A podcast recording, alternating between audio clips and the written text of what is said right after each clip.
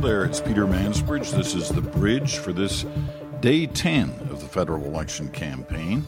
A day where, once again, billions of dollars, commitments, promises dropped on Canadians from coast to coast to coast by the major political parties, all looking for their vote.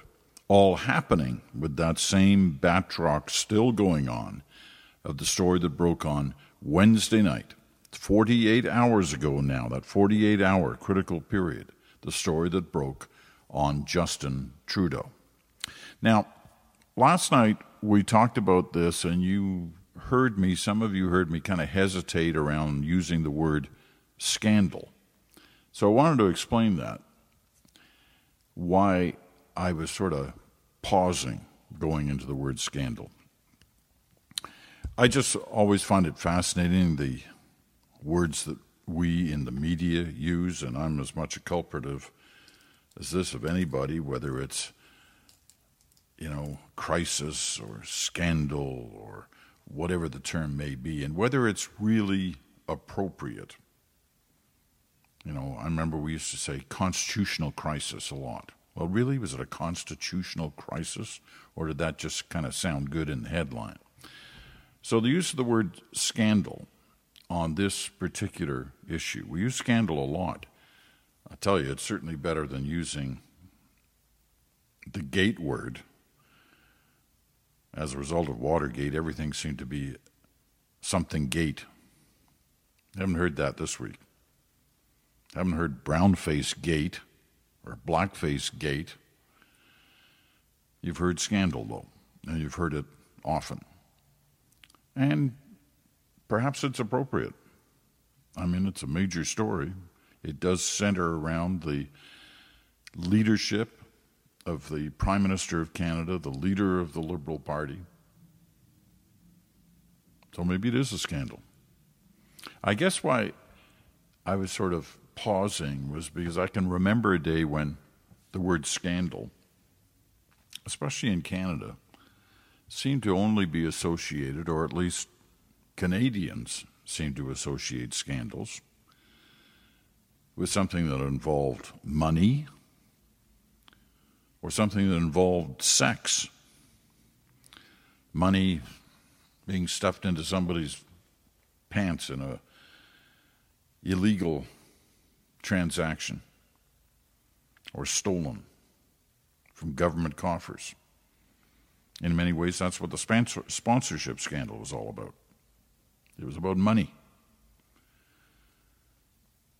On the sex side of things, we've had those scandals in Canadian government affairs. You know, some of us are old enough to remember the Munsinger affair in the 1960s when Gerda Munsinger, who was a East German spy working for the Soviets, had infiltrated life on Parliament Hill had had affairs with Canadian cabinet ministers. And in 1966, when this kind of hit the airwaves, I think it was first with a very candid interview with Gerda Munsinger herself, who'd been thrown out of the country. But uh, a Toronto Star journalist, Robert Reguly, I think it was, tracked her down in East Germany and got the story. Followed up by this hour has seven days, the great CBC television show. Anyway, it ended in the resignation of a major Canadian political figure in that era, Pierre Sévigny. But other ministers of the uh, Diefenbaker era were implicated in all this as well. That was a scandal. That was a sex scandal on Parliament Hill. Add another 20 years or so, 1985, the Minister of Defense, Robert Coates, had to resign after it was discovered by Neil MacDonald. He was a reporter for the Ottawa Citizen at that time before he joined the CBC. It was discovered that Robert Coates had visited while he was Minister of Defense, while he was on a, uh, I think, a NATO conference representing Canada had visited a number of strip bars, and at least one had been carrying a briefcase full of confidential documents. He had to resign. That was considered a sex scandal. So those terms, or that term scandal, had been used primarily for whether it was a story that impacted Canadians because of its sex angle or because of its money angle. Now, scandals seem to be much more frequent and they don't need either one of those two things. Um, that's what SNC Lavalin was a scandal. Nobody shied away from using the scandal word there. But people have wondered well, did it really impact voters? Has it had a lasting impact on voters? Some say no. In fact, most say no, that it hasn't really had that kind of an impact like some of these other scandals had. And was it because there was no element, these other two elements, sex and money? Not that they are the most important thing to be concerned about, but they seem to have the attention span uh, lengthened when those are involved. And now we have the Trudeau story. I don't think anybody's shying away from using the word scandal. You see it on the front pages of newspapers.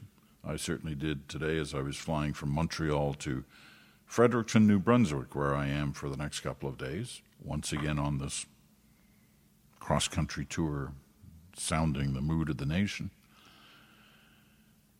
Saw the scandal word used in a lot, both in English and French newspapers in uh, Montreal this morning.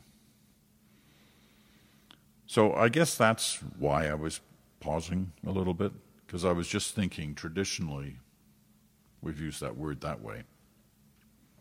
Now we use it uh, for all kinds of different things. So, how is this one going? Because on Wednesday night, 48 hours ago, I told you the first 24 to 48 hours on a story like this are critical in terms of shaping the mood of the country, the impact that it could have, especially on this election.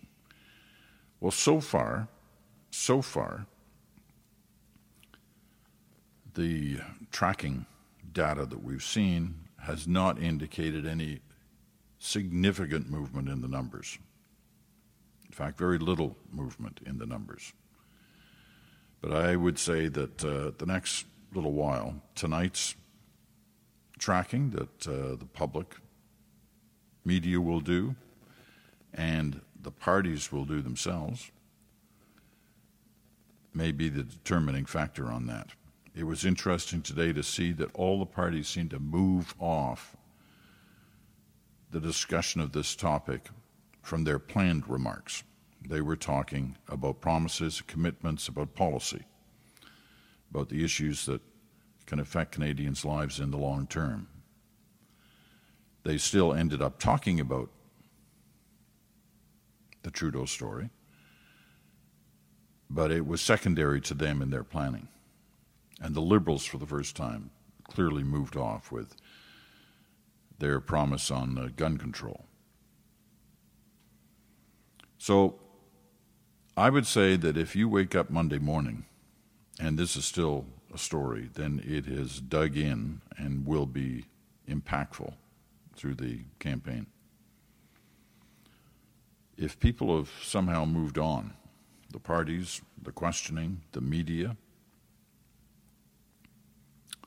then the, uh, the worst may be over, barring some new revelation on this story. So I'd. Uh, I'd keep that all in mind. So here we are, technically at day 10, but also kind of at the end of week two. Last week we talked about who was the winner of week one. Not that the winners of week one or week two mean anything, it's the winner of the end game that really means something. But last week I felt that the winner of week one was Jagmeet Singh. I thought he had a great opening week. Low expectations help. and the expectations had been low. But he didn't stumble, and he made a good impression in a number of places. So at the end of week two, who's the week two winner? Well, it's not Justin Trudeau. I don't think it's Andrew Scheer either. I think his own, uh, some members of his own party were concerned about how he has handled and taken, whether he's properly taken advantage of the opportunity that was given him this week. Elizabeth May is being Elizabeth May. I think Jagmeet Singh won week two. I think he won it uh, on the strength mainly of the way he reacted to the Trudeau story.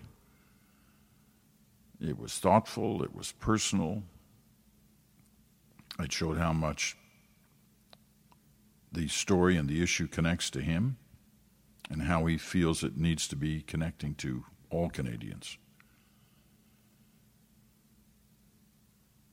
So that's where I am at week two.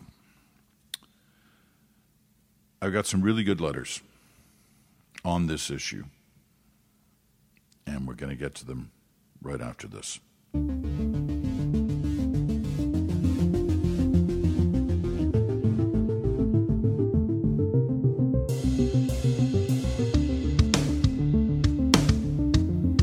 welcome back. As I said, it's mailbag time, and we do have letters. We do get mail, uh, a lot here at the bridge and they're all, you know, really good letters and often personal. I had a letter the other day from a fellow who's, who's I think in Winnipeg, and his mother lives in Victoria, and she's ninety, and she really wanted to listen to this podcast and other things. And so he arranged to get one of his computers in Victoria and he remotely controls it to make the process easier for her to listen and read uh, certain articles she wants to read. And he controls it from Winnipeg, and she listens in Victoria. Her name's Pearl. Pearl, if you're listening, God love you, and thanks for listening. Um, all right. Let me read a couple of these letters uh, that uh, deal with this Trudeau story because I think they're they're really good. Uh, this one is from uh, Scott Foisey. I've been thinking a lot, actually, before the revelation around blackface, about humanity and mistakes. We're human, and humans are never perfect. Everyone has mistakes in their past and make mistakes as we do our best to do our jobs, manage our families, etc. I sure have. Do you believe that political parties, media, and the general public unfairly blow up past and present mistakes of our politicians? It often feels opportunistic, jumping on a chance to smear the reputation of a leader. And it's hard to see anything but that with the recent Trudeau revelations.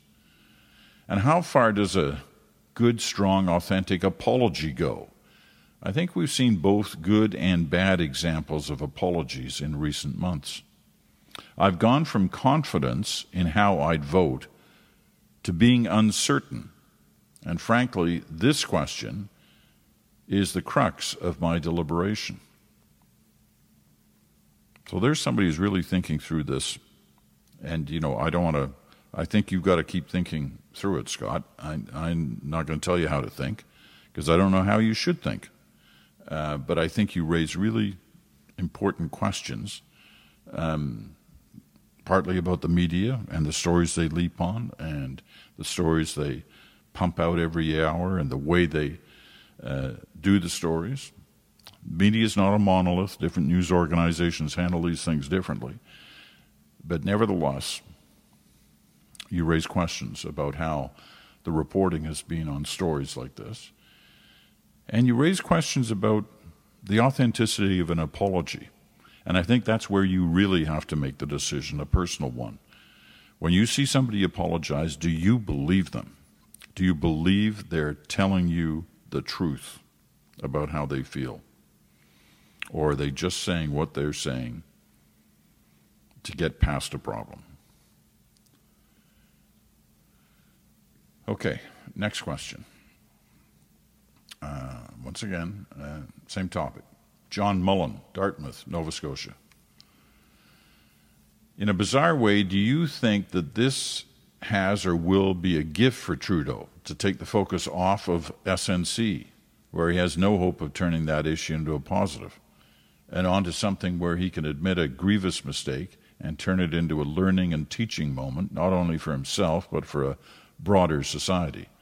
Incidentally, Talking to Strangers by Malcolm Gladwell must be mandatory reading by the Trudeau campaign team. That's Gladwell's new uh, new book, and anything by Malcolm Gladwell is is welcome and uh, and can be a learning experience reading it. Um, the question, look. this is an awfully expensive way to get off the SNC topic. So I don't certainly that was, certainly that wasn't planned, and you don't suggest it was. You were just wondering in a bizarre way whether it helps. I'm not sure.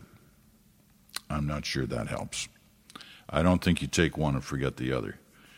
I think they both sit there as issues uh, hovering over how uh, Canadians may feel about uh, the leader of the Liberal Party. Um, here's one from uh, there's two here together. I'm going to read them both. Um, Winifred Hunsberger. Not sure where uh, Winifred's writing from. Some of the party leaders responding have indicated that they are shocked by the photos of Trudeau in black brown face, while some commentators and critics have suggested their response is disingenuous at best. Do you think this incident presents an opportunity for public dialogue about systemic racism, privilege, and power? Um, that's one. I want to add to that uh, this one from Jason Dawes. Justin Trudeau's blackface scandal is now out there. I've heard on some news outlets and pundits that now is not the time to discuss racism in Canada. Well, when should we be discussing it? I think the best time, and a good portion of it, should be on the next televised debate with Mr. Trudeau. I wouldn't be surprised he starts off his opening statement with a direct apology to all uh, people of color in Canada, as well as to the leader of the NDP, Jagmeet Singh, the first person of color running for Prime Minister. As well, we need to discuss this in the debate because for the first time, a candidate like Maxime Bernier is participating. It's no question who the People's Party caters to, and their racial leanings should be denounced by all candidates. We have a province like Quebec with a discriminatory law in Bill 21. That's the religious symbols law. I hope it's discussed. As a visible minority and a voting Canadian, I want this to be addressed. Maybe in a cross Canada town hall meeting. I'm not sure what the best avenue is. I just don't want it swept under the rug. That's from uh, Jason Doss. Um, okay, both those questions from Jason and from Winifred are kind of similar in theme.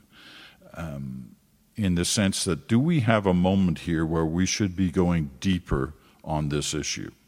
It's not just about the political story, it's about the story itself, about racism in Canada, about how we see each other, how we feel about each other, how we relate to each other.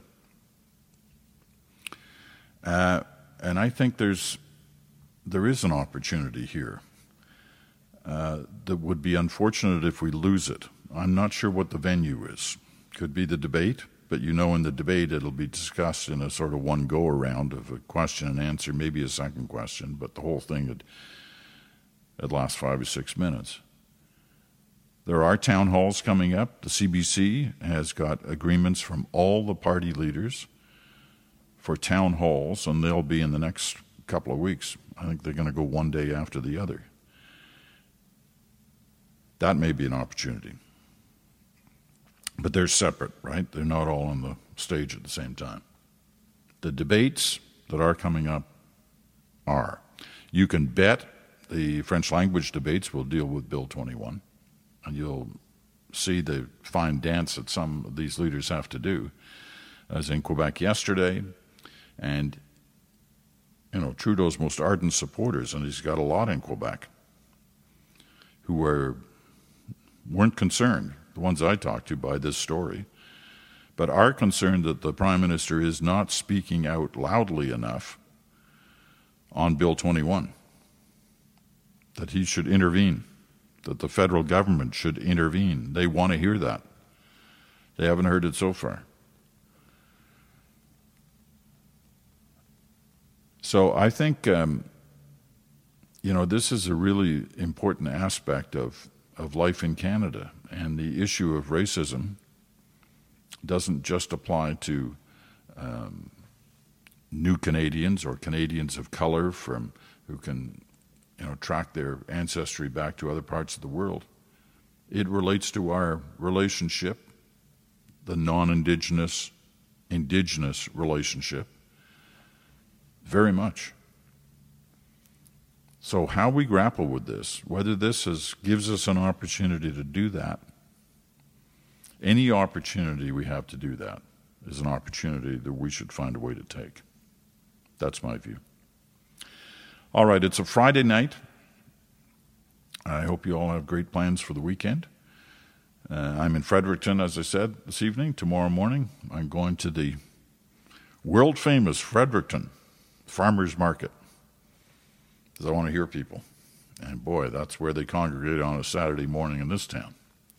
Beautiful day here, gorgeous weather. Had a lobster roll for lunch. Man, that was terrific. Okay, I hope you have a great weekend.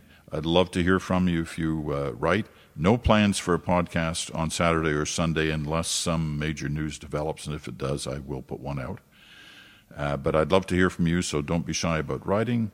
Uh, it's the Mansbridge Podcast at gmail.com. The Mansbridge Podcast at gmail.com. So this is Peter Mansbridge with The Bridge. Thanks for listening.